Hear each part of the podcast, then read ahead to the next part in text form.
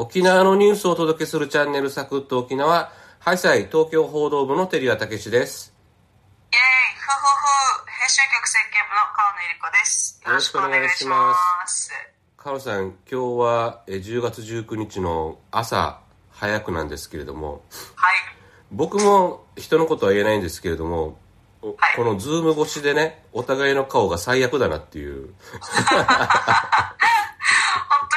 と言えないです。寝起き、寝起き感がひどいねっていうね。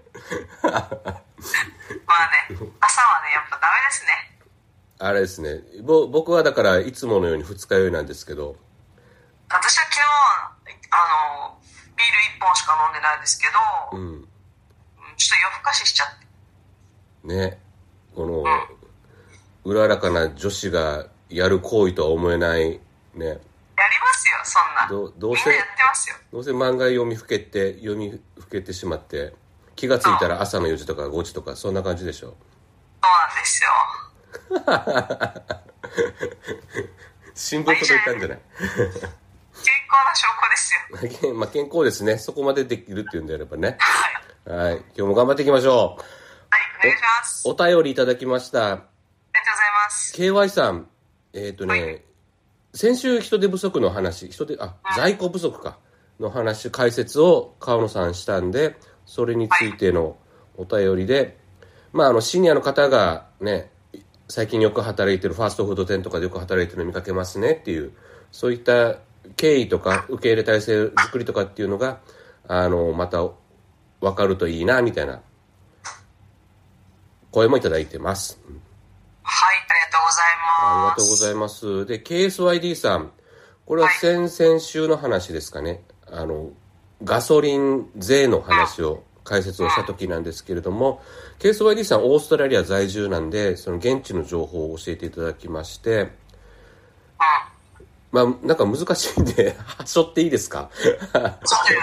あの、暫定的な、日本と違って、あの、当分の間税というわけではなくあ当分の間税率というのはなくてちゃんと物品税としてあの一般財源に組み込まれてますねっていう解説をいただきましたありがとうございますありがとうございます。正確な文章を皆さんコメントでお読みください。ぜひこう川野さんのために調べていただきましたからねすごいね。やっぱありがたいですね。こうやってなんか、私がなんかほら、ポロッと一言、うんあの、オーストラリアはさすがに当分の間税じゃないか、どうなんでしょうね、みたいな話をしたら、こうやってこう、双方向でうん帰ってくるっていうのは、なんかすごい、あの、今までのこう新聞、紙の新聞にはないことなので、めちゃくちゃ、あの、ありがたいし、勉強になるなって、改めて思いました。ねありがとうございます。デジタルってすごいですねうん。川野さんの無責任な発言にあのここまでやってくださる KSYD さん本当にありがとうございます本当にありがとうございます。さて、今週のニュースは、ニュース解説は僕が、あの、東京で頑張るはい沖縄のお笑い芸人たちの副業事情についてお話しいたします。副業、はい、解説します。お願いします。まずは沖縄タイムスの記事を紹介します。那覇市出身のお笑いコンビ、半次郎が都内でそれぞれ経営するスパイスカレー店が人気です。昼間に閉まっている居酒屋を借りてのランチ営業。営業常連になったお客さんがお笑いライブの会場に足を運ぶなど相乗効果もあるといいます。ターニーさんとシューゴパークさんは来来店客と触れ合えとても楽しいけれど本業のお笑いがもっと忙しくなってほしいと笑っていますはいテレさんが書いた記事ですね川野さん、調子悪いですね。ね 音読ができなかった 寝起きはやっぱダメだな。えっとですね、僕あの、前々からしょっちゅう言ってますけど、スパイスカレー作りにハマってるじゃないですか。あそこ？人なんですっていうのかと思ってました。あ、そう、そうね、その、お笑い芸人かけるスパイスカレーっていう文脈でいくと、もう僕が書かざるを得ない記事になってまして、そうですね。はい。あの、僕大学時代にね、お笑い集団 FEC っていう沖縄のお笑い芸能事務所にいたんですけれども、はい。そこにね、入る前にね、あの、沖縄県内のお笑いふ、1位を決める、あの、素人のお笑い1位を決める、フレッシュお笑い選手権っていうのが毎年開かれててですね、はいはい。これ僕大学時代に相相方とコンビで出たんですね。うん。で、予選通って、決勝戦がおお客さん入れてやる大舞台で。で、そこで手応えを感じて、ダラララララ1位は？みたいなやつで、お来るぞ来るぞと思って、グリーングリーン、まあ僕グリーングリーンなんで、あの、コンビで、グリーングリーン来るぞと思ったら、あの、当時高校生だった、この半次郎さん、コンビが優勝したんですよ。えそう、当時はね、しゃもじって言ってて、しばらくしゃもじって名前であの活動してたんですけどね。え去年ぐらい改名したそうで半次郎になってそうますなんですか。そう。だからとても思い入れ思い出深いこのコンビなんですねさんじゃあ覚えてたんだ。あ、あの時負けた子たちだ、みたいな。そうそうそうめちゃくちゃ面白くて あの子たちこの子たちはえその後も沖縄で活躍して何年か前に東京に出てきたんですよね。で、えー東京でもあの魔石芸能社？えーはいあの誰が入ってるっけ？な出川さんあ。ね、結構有名な事務所じゃないですか。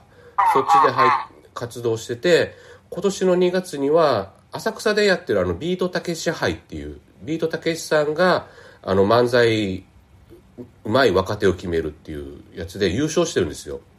えー、やっぱ。実力のあるコンビで実力のある。そうそうそう本本格的なお笑い漫才コンビなんですね。そうそう。まあ、コントもやるんですけどね。へお面白いんですよでなん。でカカレーやってんの？あれなんですよ。やっぱコロナなんですね。ああのコロナでね、外出制限があったりとかしたんで、やっぱお笑いもね、あの、仕事がどんどん減っちゃって、人が集まれなくなるとね、やっぱお笑いとかも辛くなるんで、で、やっぱ YouTube とかやってたりするんだけども、YouTube もね、収入にはなかなかつながりにくいじゃないですか。それで、あの、2020年にね、あの、ターニーさん、大きい方なんですよ。これ何て言ったらいいのかな？ボボケ？ボケ、ボケ担当の、担当のターニーさんが、あの、先輩芸人のカモメンタルお笑いコンビ。聞いたことある、カモメンタル。と、で、カジ、牧尾祐介さんの、あの、けもうカレー店を経営してたんで、そこでアルバイトさせてもらったのがきっかけらしいんですね。えで、あの、そのお店は神田カレーグランプリで優勝したカレー店カリガリとコラボしたあ曲がりカレー店だったらしくて、で、コロナ禍なんだけれども売り上げが安定したそうなんですよ。あのやっぱ美味しいんでお客さんがちゃんとついてて。で、ターニーさんはこの1年かけて作り方とかを習得して、で、翌年20 2021年9月に品川区五反田にカリガリ牧尾谷カリーを開いたんですね。で、やっぱ人気のお笑い芸人だから、あの、すぐお客さんつくのかなと思ったんですけど、やっぱ難しいらしくて飲食店。そういった、そういったことでお客さん来ないんだと。やっぱ味がちゃんとしてて、あの、認知度がないと来ないんだっていうことで、やっぱね、開店当時は集客苦労したんですけども、路上でビラ配ったりですね、あの、SNS 発信したり、まあ、知り合いとかに口コミでお願いしたりとかして、ようやく知られるようになって、もともと味は美味しいもんですから、今ではもう1日50皿が売れるぐらいの、あの、人気になったということらしいです。で、もう相方の集合パークさんもそれ見て、やろうかなと思ったらしいんですけれども、で、あの、台東区上野ですね。で、上野カリガリ牧尾カリーパーク店をオープンしたんですね。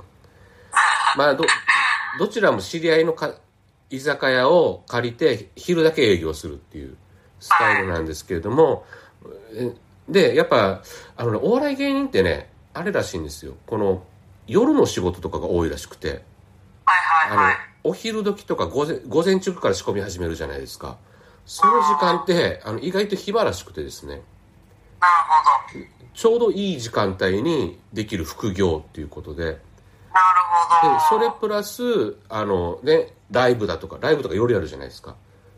カレー店やった後に稽古したりとか、ライブ行ったりとか、やるらしいですね。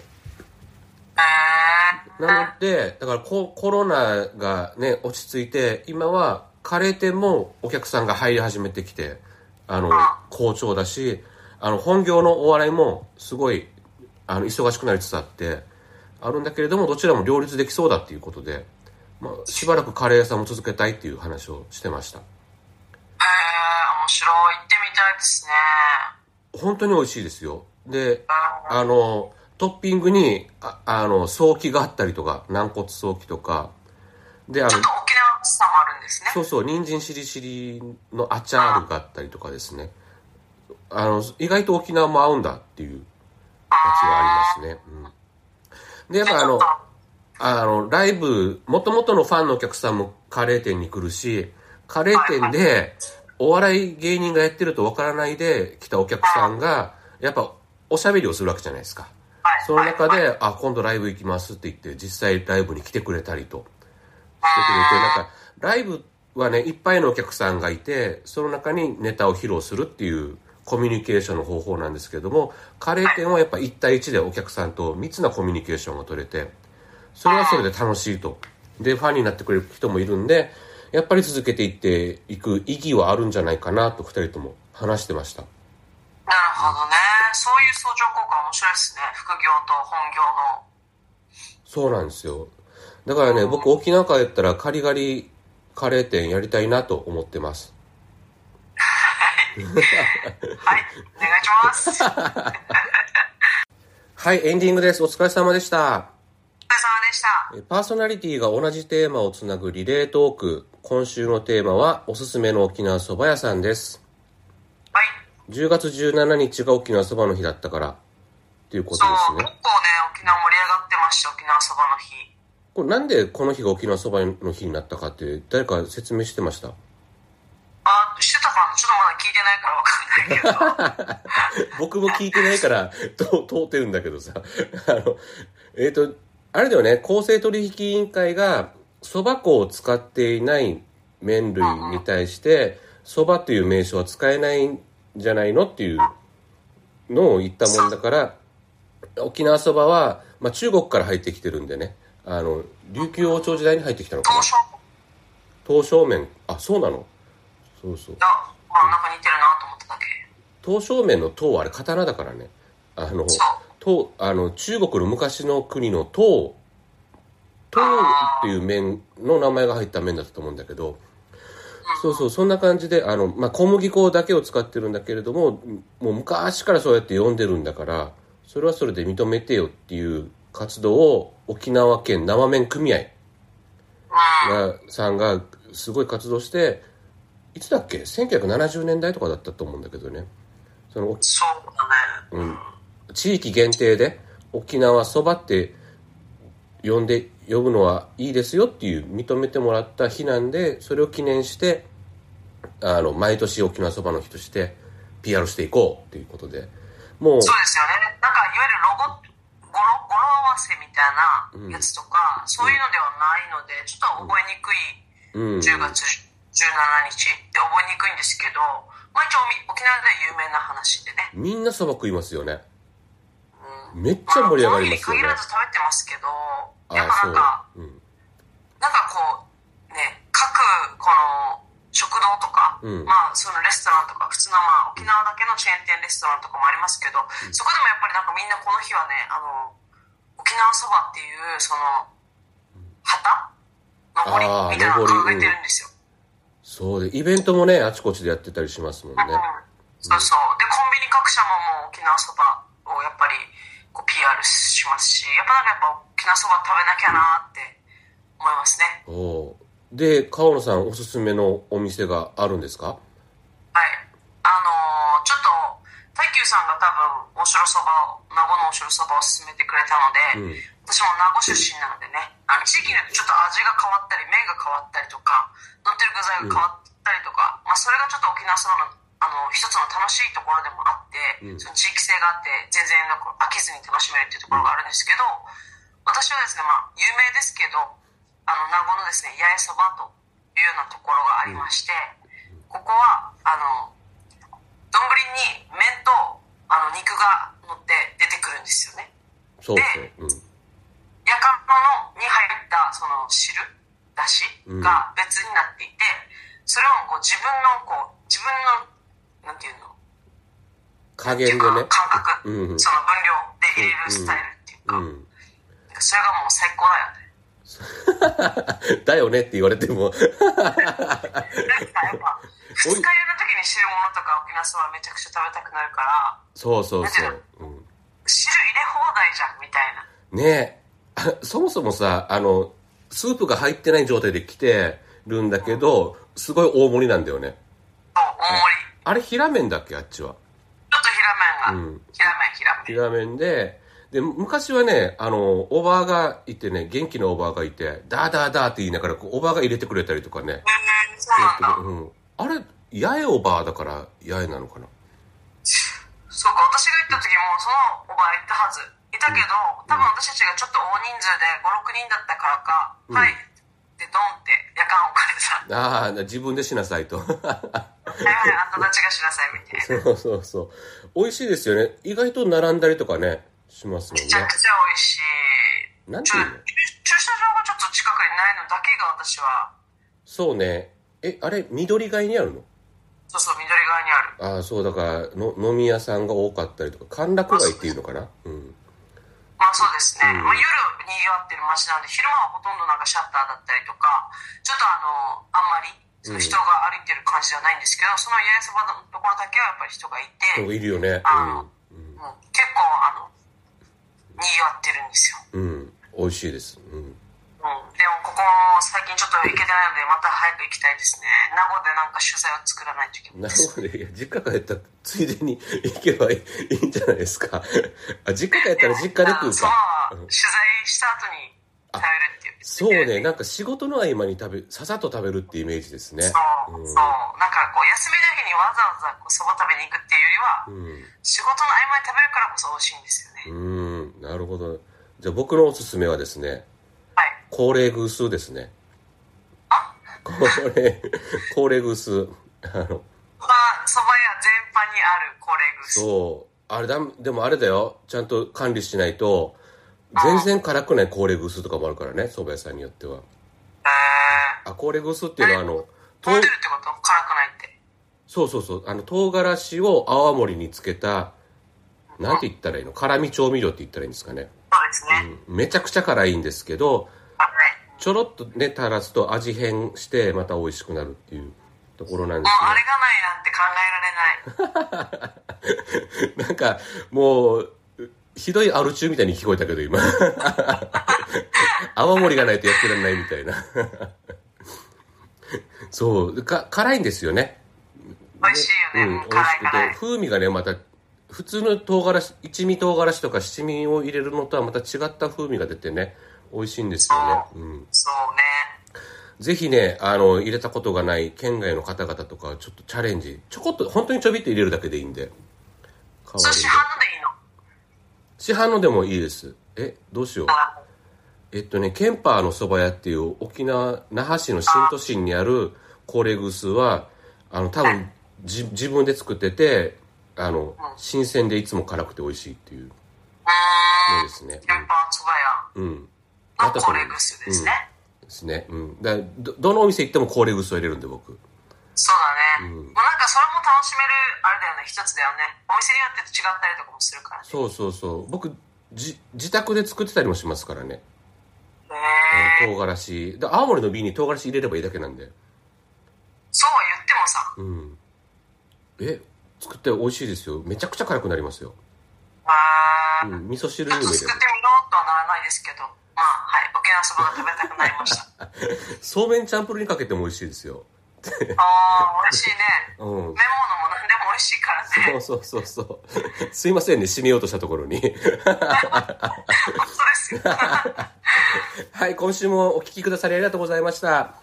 したぜひいいねやフォロー、コメントもよろしくお願いします。明日はゆるとサンデーです。いっぺんにフェデビタン、またちちみそうりよありがとうございました